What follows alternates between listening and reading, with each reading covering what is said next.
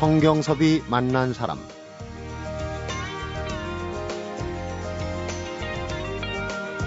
오늘날 마흔의 남자들은 겨우 마련한 내 집, 또 힘들게 부양해야 하는 가족들, 몸 바쳐서 일하는 직장, 망하지는 않을까, 혹시 쫓겨나지 않을까 불안한 마음으로 살아가는 아플 수도 없는 이들입니다.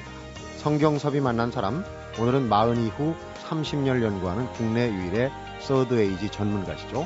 아플 수도 없는 마흔이다의 저자 이의수 소장을 만납니다.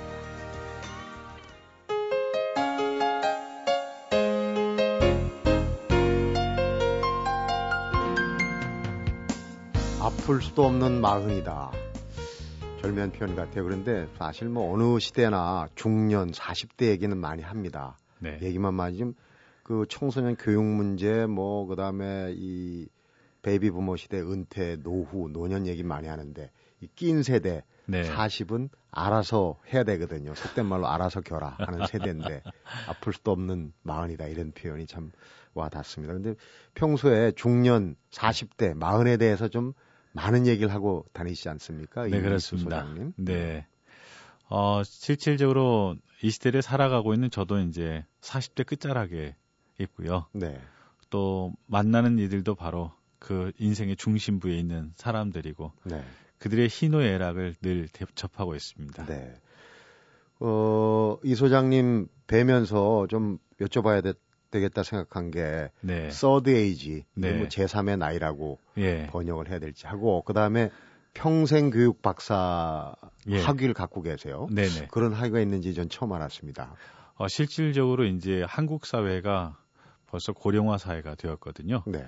실은 중년이라는 단어가 증장한 지가 불과 얼마 안 됩니다. 한 이십 년 정도. 그런가요? 그렇죠. 네. 왜냐하면 환갑잔치 얼마 전까지 했는데 지금 환갑잔치 사라진 지가 한 십 년밖에 안 됐거든요. 없어졌죠. 거의 없어졌죠. 예, 네. 이제 불과 그게 한 십 년이거든요.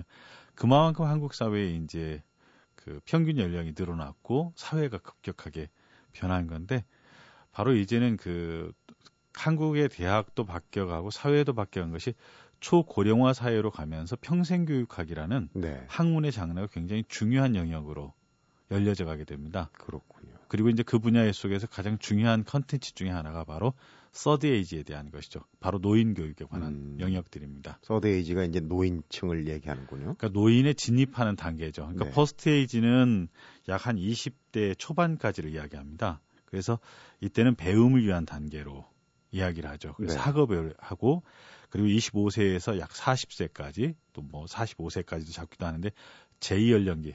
바로 네. 세컨드 에이지라고 이야기를 하죠. 이때는 이제 일과 가정을 위한 단계인데 처음으로 직장을 갖고서 소득이라는 걸 갖게 되고요. 네. 그다음에 가정을 형성하죠. 그래서 공동체 속에 들어가서 자기 역할을 시작하는 단계. 그리고 이제 마흔 이후 삼십 년을 우리가 서드 에이지라고 이야기를 합니다. 네. 근데 이 서드 에이지는 바로 어, 그동안은 어떻게 하다 보니까 살아온 시절이었어요.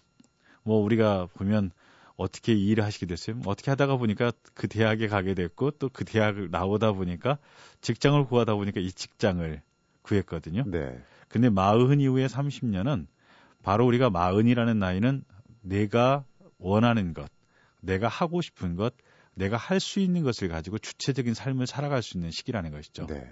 그래서 이 서드 에이지는 제이의 성장의 시기라는 것이죠. 네. 그리고 제이의 발달을 가져올 수 있는 기간으로서 인생의 어떻게 보면 프라임 타임이라고 이야기할 수 있는 기간이 바로 마흔 이후 삼십 년입니다. 그렇군요.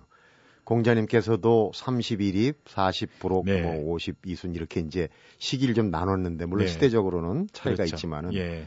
어, 그런데 얼마 전에 인터뷰하면서도 어느 박사님이 그런 얘기를 하더라고요. 우리가 이제 어, 평균 수명도 연장이 되고 네. 퇴직 후에도 계속 어, 살아야 되기 때문에 교육이 그만큼 늘어난다. 예, 그래서 평생교육 예. 얘기를 하셨던 것 같아요. 네, 그래서 평생교육 시대가 된 네, 것이죠. 주로 가르치십니까? 그러니까 우리가 이제 살아가면서 보통 그동안 교육의 개념 그러면 유치원 교육, 그 다음에 학교 교육이 전부였습니다. 그거였죠. 예. 근데 요즘에는 이제 대학들도 서서히 어, 평생교육센터가 세워졌고 각 지역의 평생교육센터들이 열려지기 시작을 했죠. 그래서 네. 노년기에도 교육이 필요하고, 그래서 노인을 위한 교육, 그 다음에 노인에 의한 교육이 음. 이루어지는 사회가 된 것이죠. 우리가 옛날엔 농경사회 속에서는 그게 필요 없었죠. 네. 어떻게 보면 저는 요즘 사회를 바라보면서 노인에 의한 교육이 젊은 세대들에게 참 필요하지 않나라는 어. 생각들을 많이 합니다. 어, 옛날에는 이혼율도 참 적었잖아요. 이유가 가정 안에 이혼 방제 장치가 다 있었습니다. 그랬습니까? 동네에서 바람 피우면 금세 그 감지가 되거든요. 네. 그러면 큰아버지나 작은아버지가 가서 귀 잡아갖고 와갖고 끊어. 그러면 끊고 정리가 되어졌고 네. 참고 살아라 하고 주변에서 잘 도와줬고 그랬거든요. 그리고 또 그 상대방한테 가서 드자비질도 해서 쫓아버리고. 예. 예, 그러면 그리고 가족관계 내에 사회 안정 시스템이 다 되어져 있었어요. 네. 그런데 요즘 현대 사회는 나홀로 살아가는 외로움과 고독의 시대라는 것이죠. 그래서 현대 사회의 가장 무서운 질병이 바로 고립과 고독이라고 이야기를 하는데 네. 어, 현대 사회는 정말 너무 열심히 살아요. 근데 무엇을 위해 열심히 사는지 나도 모르게 열심히 살고 있다라는 거고요. 목적의식이 좀 네. 없는 거죠. 왜 돈 버십니까? 그런데 행복하게 살고 싶다고 이야기를 하거든요. 근데 뭐가 행복이세요? 물어보면 어, 잘 모르겠는데요. 라고 이야기를 네. 하는 거죠. 그러니까 저는 제 자신이 요즘에 그런 생각들 해봐요. 아, 우리가 정말 행복한 것이 무엇인지 각자 찾아야 되겠고 그리고 중년 이후의 삶이 어, 좀 더 가족들과 함께 그리고 내 인생의 의미와 가치를 찾아갈 수 있는 인생의 길들을 즐겁게 갈 수 있으면 좋겠다. 이런 마음들을 많이 갖습니다. 네. 그 중에서도 이제 그 마흔 이후 중년 네. 세대 또 그 중에서 네. 남자에 네. 주목을 하십니다. 지금 뭐 일간신문에 예. 고정 칼럼 상당히 인기가 있는 걸로 알고 있습니다. 네. 마흔 이후 남자의 생존법. 네. 생활법도 아니고 생존법입니다. 아, 남자들은 이렇게 격한 단어를 써야 꼭 관심을 갖더라고요. 그 신문사에서 그렇게 하자고 그래서 했는데 음. 어, 왜 그러냐고 했더니 아, 그래야 남자들이 본대요. 네. 그러니까 자극적이지 않으면 관심을 안 가질 만큼 지쳐있다라는 것이죠. 어떻게 보면 어, 풍성한 인생을 사는 방법이라든가 더 좋은 표현이 있잖아요. 네. 근데 마치 진짜 이 도시 빌딩 사이에서 생존을 위하여 몸부림치는 사람들, 음. 그들이 남자처럼 인식되어지고 있고 스스로를 그렇게 표현하고 살아가는 시대에 우리가 살고 있다는 것이죠. 그러면은 지금 우리 동시대 네. 현재 대한민국의 사십 대 남자들은 어떻게 분석하고 있습니까? 군상들이 쭉 나올 텐데. 아, 여러 가지 군상들이 있죠. 참 안타까운 세대라고 생각해요. 그 지금 사오십 대를 놓고 볼 수 있거든요. 네. 어, 근데 너희들은 나처럼 살지 말라고 부모님들이 어, 논에서 쌀 팔고 밭에서 나온 고추 팔고 소가 나온 송아지 팔아서 공부시킨 세대거든요. 네. 그래서 실제로 부모님하고 다른 세대를 살아갑니다. 그래서 농촌에 가보면 젊은 세대가 하나도 없죠. 뭐 육십이 청년회 회장을 한다고. 그런데 많아요. 예, 많죠. 그런데 요즘에 또 사오십 대들은 부모님과 다른 삶을 살라고 이야기하면서 공부하고 도해지로 보냈던 세대들이었는데 네. 자신들이 경쟁사회에 살아보니까 너무 힘든 거예요. 그래서 너희들도 나처럼 살지 말라고 또 다시 자녀들에게 이야기를 하기 시작했습니다. 대물림을 한 거죠. 예. 네. 그런데 옛날에 우리는 논에서 나는 쌀을 팔았고 밭에서 나는 고추를 팔았는데 요즘 사오십 대는 자신의 인생을 올인한다라는 것입니다. 네. 요즘 세대는 논을 팔고 밭을 팔고 소를 팔고 있다라는 것이죠. 음. 그래서 지나온 삶의 모든 것들을 다 쏟아부어서 투자하지만 그래서 스스로 가시고기의 삶을 살아갈 수밖에 없는 세대가 바로 요즘의 사오십 대들. 네. 더 가슴 아픈 것은 누구도 그런 헌신과 수고에 대해서 격려하고 인정해주는 사람이 아무도 없다라는 것입니다. 가족 내에서도 사실은 소외되는 가장들이 예. 많거든요. 그래서 요즘에 중년의 가장 큰 난제가 바로 배우자와 가족이라고 그러잖아요. 네. 한 그 아버지가 휴일날 딸하고 같이 놀면서 그랬대요. 야, 너 삼 대 학처가 누군지 아냐?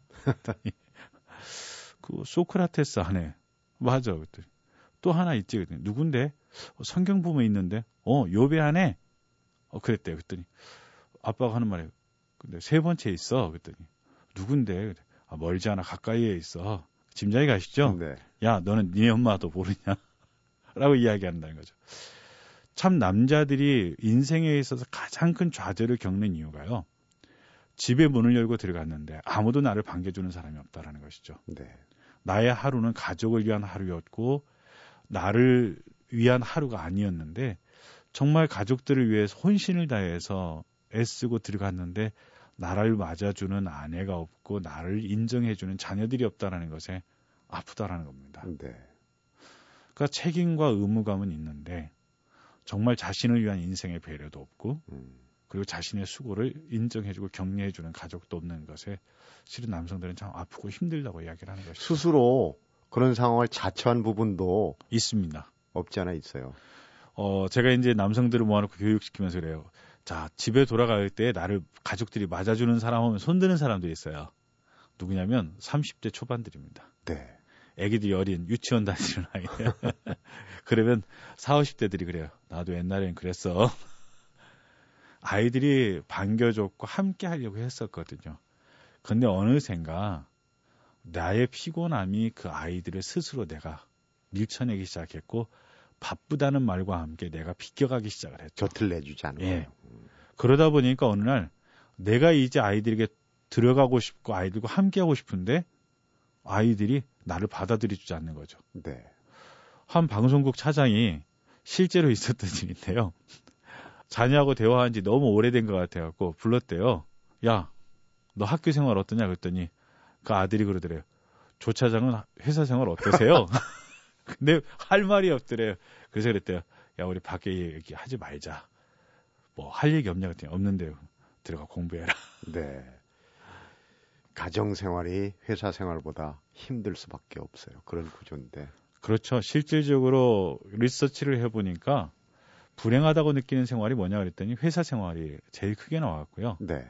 행복하다고 여기는 생활이 뭐냐 그랬더니 가정 생활이었어요. 네. 저는 그걸 보면서 이런 생각이 들더라고요. 행복을 지키려다가 불행한 인생이 되어버린 사람들, 불행을 막기 위해서 노력하다가 행복을 미처 못 누리고 살아가는 사람들. 네. 저는 그게 한국의 사십, 오십 대 남성들이 아닌가라는 음. 생각을 해봅니다. 자, 남자 얘기를 이렇게 하다 보면은 예. 지금 듣는 분 중에서 예. 맞벌이로 더군다나 직장을 다니시는 그렇죠. 사십 대 여성분들이 무슨 배부른 소리냐, 아플 수도 없는 어, 마흔이라 그러는데 이건 아프다는 얘기조차도 생각할 수 없는 마흔이다. 뭐 이렇게 좀 반론을 제기하는 분들도 있을 거예요. 아, 실제로 그런 일이 있더라고요. 제 책을 가지고 남편이 위로받고 싶어갖고 집에 들어가서 그랬대요. 아플 수도 없는 마흔이래. 그랬더니 그 아내가 하는 말이 참 웃기고 있네. 나는 아플 생각조차도 못하는 마흔이다. 네. 맞벌이 부부들이 참 많이 힘들거든요. 그러니까 가사노동과 또 직장생활, 또 가정 안에서 일어나는 많은 일들에 대한 심리적 부담은 또 아내들의 몫이거든요. 그래서 실은 남성들이 지는 짐보다 그 짐을 훨씬 더 많이 지고 고생하는 사람들이 실은 맞벌이 부부들이에요. 네.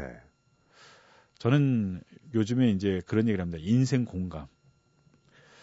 어, 왜 그렇게 맞벌이 하십니까? 라고 했더니 돈을 그렇게 특별히 많이 번 것도 아니더라고요. 네. 근데 보니까 둘 다 고생했고요. 맞벌이 하는 동안 아이들은 소홀해서 엄마들은 또 죄책감이 있고요. 그런 부분이 있죠. 예. 저희 부부도 실은 맞벌이를 했거든요. 근데 이런 부분들에 대해서 우리는 한 가지 생각해보지 못했던 것이 내 배우자가 어떻게 고생하고 힘든지에 대해서 서로 헤아려 보고 위로해본 일들이 별로 없다는 얘기입니다. 네. 저는 요즘에 이제 아플 수도 없는 마흔이다라는 책을 내면서 부부들에게 그런 얘기를 들어요. 아, 남편이 이랬겠구나. 아내가 이랬겠구나. 이런 생각들을 같이 많이 하게 된다는 얘기를 듣습니다. 네. 얘기를 듣다 보면 사실 그럴 만한 이유가 있어요. 삼십 대면 삼십 대, 사십 대면 사십 대. 그 살아온 전력 때문에 이제 그런 결과가 나오는데. 그럼요. 얘긴즉슨 나이는 숫자에 불과하다. 이거는 정말 말은 그런데. 네, 맞아요. 내용은 괜히 하는 소리 같은 생각이 들어요. 나이만큼 실은 수고 안 한 인생이 없거든요. 다 고생했고, 다 수고했고, 다 어렵죠. 네. 그러니까 알고 보면 다 불쌍하다고 그러지 않습니까?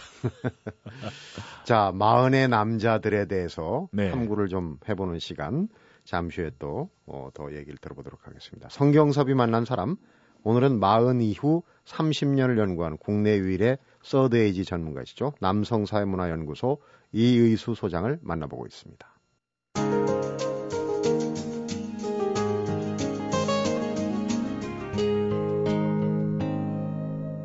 성경섭이 만난 사람. 서드 에이지가 이제 노년, 네. 노인기에 들어갈 준비를 하는 그런 시기라고 말씀을 하셨는데 이 시기에 대한 연구도 많이 하시고 중년 남성에 관련된 연구도 많이 하고 미국의 하버드대의 중년 전문가가 아주 유명한 분이 계시죠. 예, 윌리엄 세들러라는 네. 분이 계시죠. 음. 그분은 오랜 동안 이제 그 부분에 연구를 했고 실제로 미국 가서 그분을 만나면서 어, 만나서 그분의 프로그램도 참석을 하면서 한국 사회에 마흔들에게 어떻게 삼십 년을 준비할 수 있도록 네. 도울 것인가에 대한 고민도 같이 한동안 많이 나누고 왔었습니다. 아, 그렇군요. 그래서 이제 그 서드 에이지에 필요한 어떤 리더십을 연구하는 그런 센터도 예. 미국은 있다고 들었는데 우리는 그거 비슷한 걸 좀 한번 만들 필요가 있지 않을까요? 어, 그 부분에 대한 것들을 제가 준비를 하고 있고요. 네. 그리고 실제로 지금 보면 한국 사회의 그 마흔 이후의 삶에 대한 것들이 경제적인 것들이 대부분입니다. 음. 근데 경제적인 것도 문제지만 더 중요한 것은 어, 사람들이 살아가는 마음의 문제라는 것이죠. 네. 왜 사오십 대의 자살률이 오이시디 가입국 중에 일 위일까? 지금 현대 사회에 가장 문제가 되는 것은 인생을 살 수 있는 마음과 생각들이 바닥났다라는 것입니다. 네. 누군가 함께 공감해 줄 수만 있으면 된다라는 거죠. 왜 카이스트에 그 뛰어난 수재들이 자살을 할까요? 뭔가 긴장 속에서 일 등을 해야 되는 강박관념들, 네. 자기 존재감들, 왜 우리는 그들에게 조금 못해도 괜찮다라고 이야기해주는 세상의 따뜻한 눈과 마음들이 없다라는 것이죠. 네. 누구나 사람은 살다가 보면 안 될 수도 있는 거죠. 근데 안 된 것은 결과지만 그 사람이 노력을 게을리 했는가? 그건 아니라는 것이죠. 우리의 인생은 누구도 저는 실패한 인생이 없다라고 보는 것이 뭐냐면 나름대로 최선을 다했어요. 근데 그 사람이 최선을 다한 것에 대해서 우리는 인정해주고 공감해주자라는 거죠. 네. 저는 마흔 이후 남자들의 인생에 있어서 한 가지 이제 그 부분의 첫 그 출발점이 실은 아플 수도 없는 마흔이다라는 책이에요. 그 이전에 남자 리뉴얼이라는 책을 제가 썼었거든요. 네.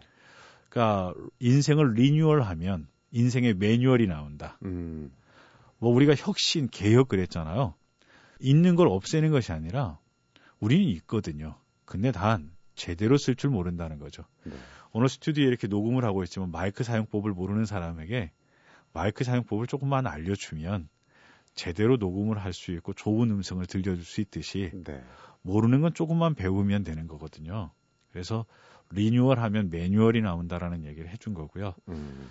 지금 한국 사회에 살아가는 남성들에게 제일 필요한 것이 뭘까? 그것은 생존을 위한 어떤 뭐 전략, 몇 가지 법칙들 이런 것들이 아니라 나도 네 마음 알아. 참 많이 힘들었지. 네. 괜찮아. 다 당신 덕분이야. 이런 위로와 공감의 메시지가 지금 남성들 또 맞벌이하는 여성들에게 필요하다라는 것이죠. 네. 그리고 한없는 경쟁, 무한 경쟁 사회에 진입하는 젊은이들에게도 저는 이야기들이 필요하다고 생각해요. 얼마 전에 제가 고등학교 다니는 제 막내 아들하고 같이 이야기를 하는데 네. 어, 이 녀석도 고민을 많이 하고 있더라고요. 그래서 제가 대학 진학에 관해서 이야기를 하려다가 오히려 그냥 아들아 괜찮아. 너 고민, 고민해줘서 고맙다. 그 고민해줘서 고맙다. 그 얘기를 하고 그냥 넘어갔어요. 그러니까 어쩌면 우리는 지금 이 시대를 살아가면서 정말 필요한 부분이 이 일이다 싶어서 저는 마흔 이후 삼십 년을 살아가는 남성들에게 그 출발점에서 뭐 이렇게 뛰어보십시오가 아니라 어 정말 잘 사셨어요. 괜찮아요. 네. 수고하셨어요. 우리 다 그런 마음 갖고 여기까지 왔어요. 이제 다시 시작해보는 거예요. 이런 얘기를 좀 해주고 싶었습니다. 위로와 공감. 네. 중요한 부분이에요. 좀 전에 이제 어, 책 얘기를 했어요. 네. 아플 수도 없는 마흔이다. 예. 얼마 전에 그 서울대 모 교수가 아프리카 청춘이다 이 책이 이제 많이 팔렸는데 네. 어, 벤치마킹 하신 건 혹시 아는지 모르겠어요. 제목은 아니요. 뭐 우리가 벤치마킹 생각했죠. 네. 그런데 제가 그 생각을 보면서 무슨 생각이 되면 불뚝 그런 생각이 들더라고요. 나는 아플 수도 없는데 일 년 동안 짜여진 스케줄이 미리 나오거든요. 네. 그러면 그 스케줄에 따라서 방송도 해야 되고 강의도 해야 되고 아프다고 누구를 대타로 내보내기도 어려운 상황이에요. 짜여진 인생을 살아야 되거든요. 아플 수도 없는 실제로 삶의 일정들을 살아가고 있는 것은 우리고, 젊을 때는 아파도 돼요. 왜냐하면 젊을 때 아픈 건 인생의 자극제가 되고 촉진제가 되죠. 오히려 아프면서 성숙해진다는 얘기도 있잖아요. 어, 고생해야 되죠. 근데 중년의 아픔은 절망이고 실질적인 고통이라는 것이죠. 네. 그래서 젊은이들의 아픔과 마흔의 아픔은 이렇게 차이가 있다는 것입니다. 음. 책에 보면은 참 독특하게 구성을 했어요. 그러니까 아까 네. 위로와 공감이란 얘기를 했는데 우리 주변에서 일어날 수 있었던 일, 네. 그다음에 그 이야기 뒤끝에 네. 어떤 메시지를 던지는 이런 형식의 우선 참 효과적인 구성이라는 생각을 했는데 그 스토리텔링 얘기가 정말 저도 읽으면서 군데군데에서 코끝이 찡해지는 대목을 많이 발견했어요. 네. 어, 실제로 있었던 일을 실화를 소재로 한 건가요? 그렇죠. 제가 만나고 상담했던 사람들, 음. 참 많은 사람들을 만나고 지난 어, 오 년 동안 제 프로그램에 들어왔던 가정 수만 해도 삼천 가정이 들어왔거든요. 네. 그런 생각을 했어요.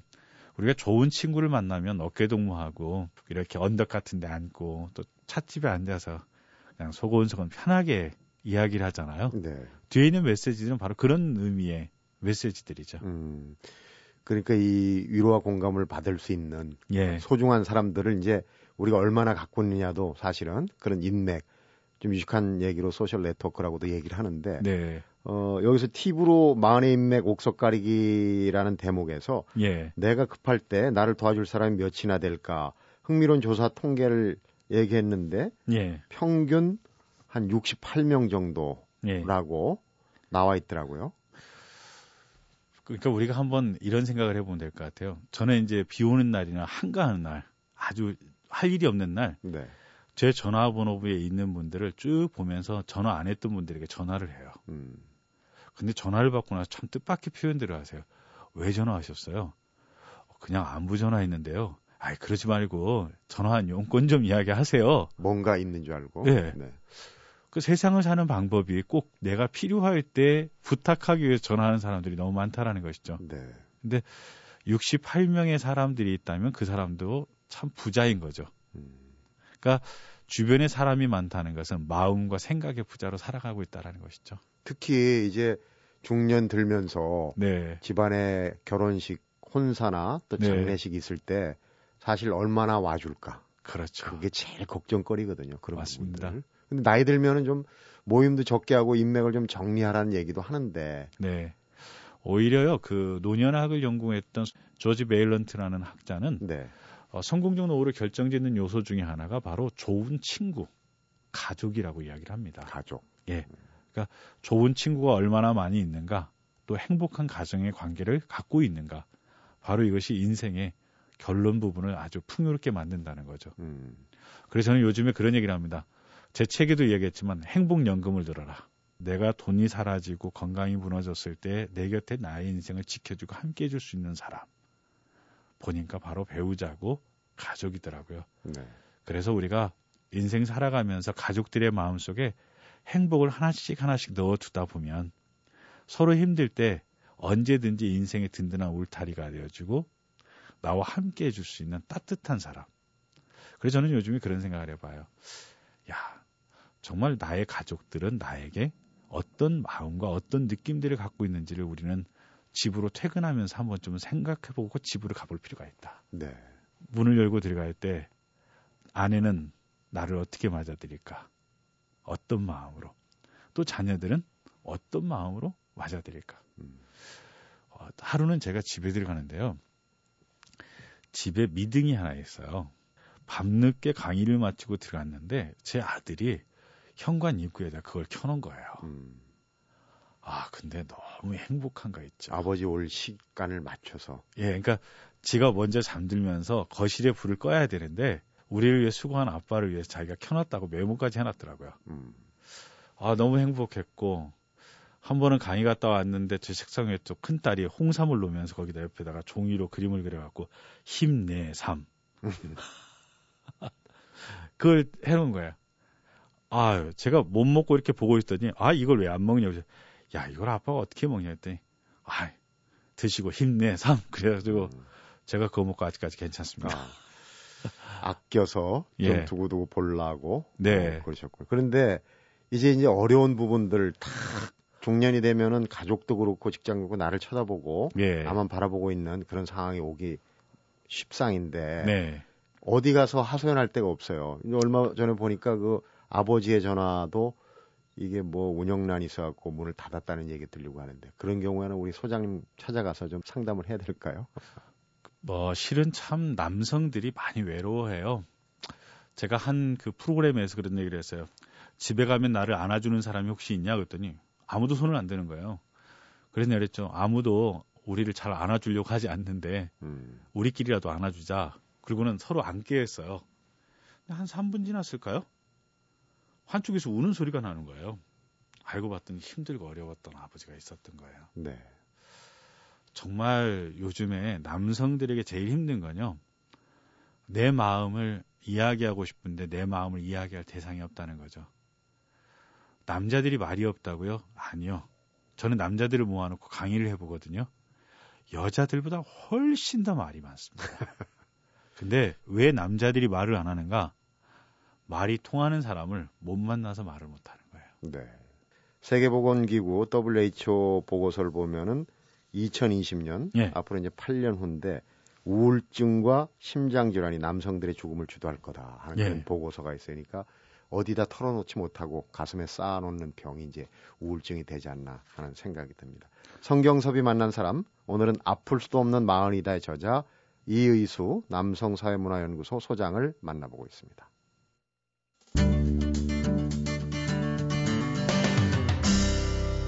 성경섭이 만난 사람.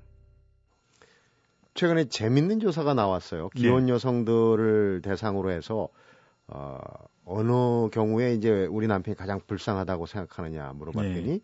직장에서 스트레스를 받았을 때다 하는 분이 제일 많았고 남편이 네. 혼자서 시간을 보낼 때 가장 불쌍하다 그렇게 답한 분들도 상당히 많았다고 그러는데 네. 의외로 느껴지는 건 반대로 남성들은 혼자 있을 때가 오히려 행복하다라는 그런 답변도 또 했다고 그래요. 어, 그럼요. 남자들을 아내들이 잘 대하는 법 중에 하나가요.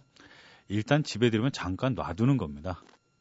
그러니까 저는 그런 얘기를 해요. 아내들에게. 일단 남편이 들어오면 어, 남편이 들어왔을 때 잘 맞아주는 것이 참 중요하다. 네. 남자들이 막 소리 지르고 이렇게 거칠어지는 이유는 실은 우울해서 그런 거거든요. 네. 여자들은 우울해지면 조용하는데 남자들은 우울하면 그 우울을 감추기 위해서 거칠어져요. 음. 그러니까 남자가 집에 와서 이렇게 소리를 지르고 뭘 틱틱 던지고 이렇게 거칠어진 행동을 하면 아내들은 어, 인간성이 나빠져서 그렇다고 생각하지 말고 아, 뭔가 힘든 일이 있고 우울해지는가 보구나 라는 생각을 하고 조금 더 배려해 줄 필요가 있어요. 그 경우에 이제 공격 성향이 나타나는 거죠. 거예요. 그러니까 여성들은 안으로 들어가는 반면에 남성들은 외쪽으로 나오는 거죠. 그럴 때 이제 여성들이 한 가지 해줘야 될 일이 뭐냐면 집에 들어와서 잠깐 동굴 속에 있도록 놔두는 것도 방법이에요. 남편만의 공간을 좀 만들어주는 것도 그렇죠. 방법. 예. 잠깐 하루 종일 누군가의 지시에 막 따라왔거든요. 잠깐 혼자 조용히 좀 쉬고 싶은 거예요. 네. 저녁에 혹시 리모컨 들고 텔레비전 앞에 이렇게 앉아 계실 때 있으시죠? 있죠. 근데 한밤중에 보면 남편들이 이렇게 거실에 앉아갖고 다 가족들 자고 있는데 리모컨 들고 이렇게 계속 채널을 돌리고 있을 거예요. 그러면 참 텔레비전을 보는 것도 아니고 스포츠를 보는 것도 아니고 드라마를 보는 것도 아니고 영화를 보는 것도 아닌데 뭐 하는 짓인지 모르겠다라고 생각이 들 때 있거든요. 네. 그 실은 그게 남자들이 자기 놀이를 하는 거거든요. 음. 누군가 누르는 리모컨에 의하여 하루 동안을 살아왔다고 한다면 이 텔레비전 리모컨만이라도 채널만이라도 내 멋대로 한번 돌려보고 싶은 나도 모르는 인생의 반항이 거기에 있는 겁니다. 어.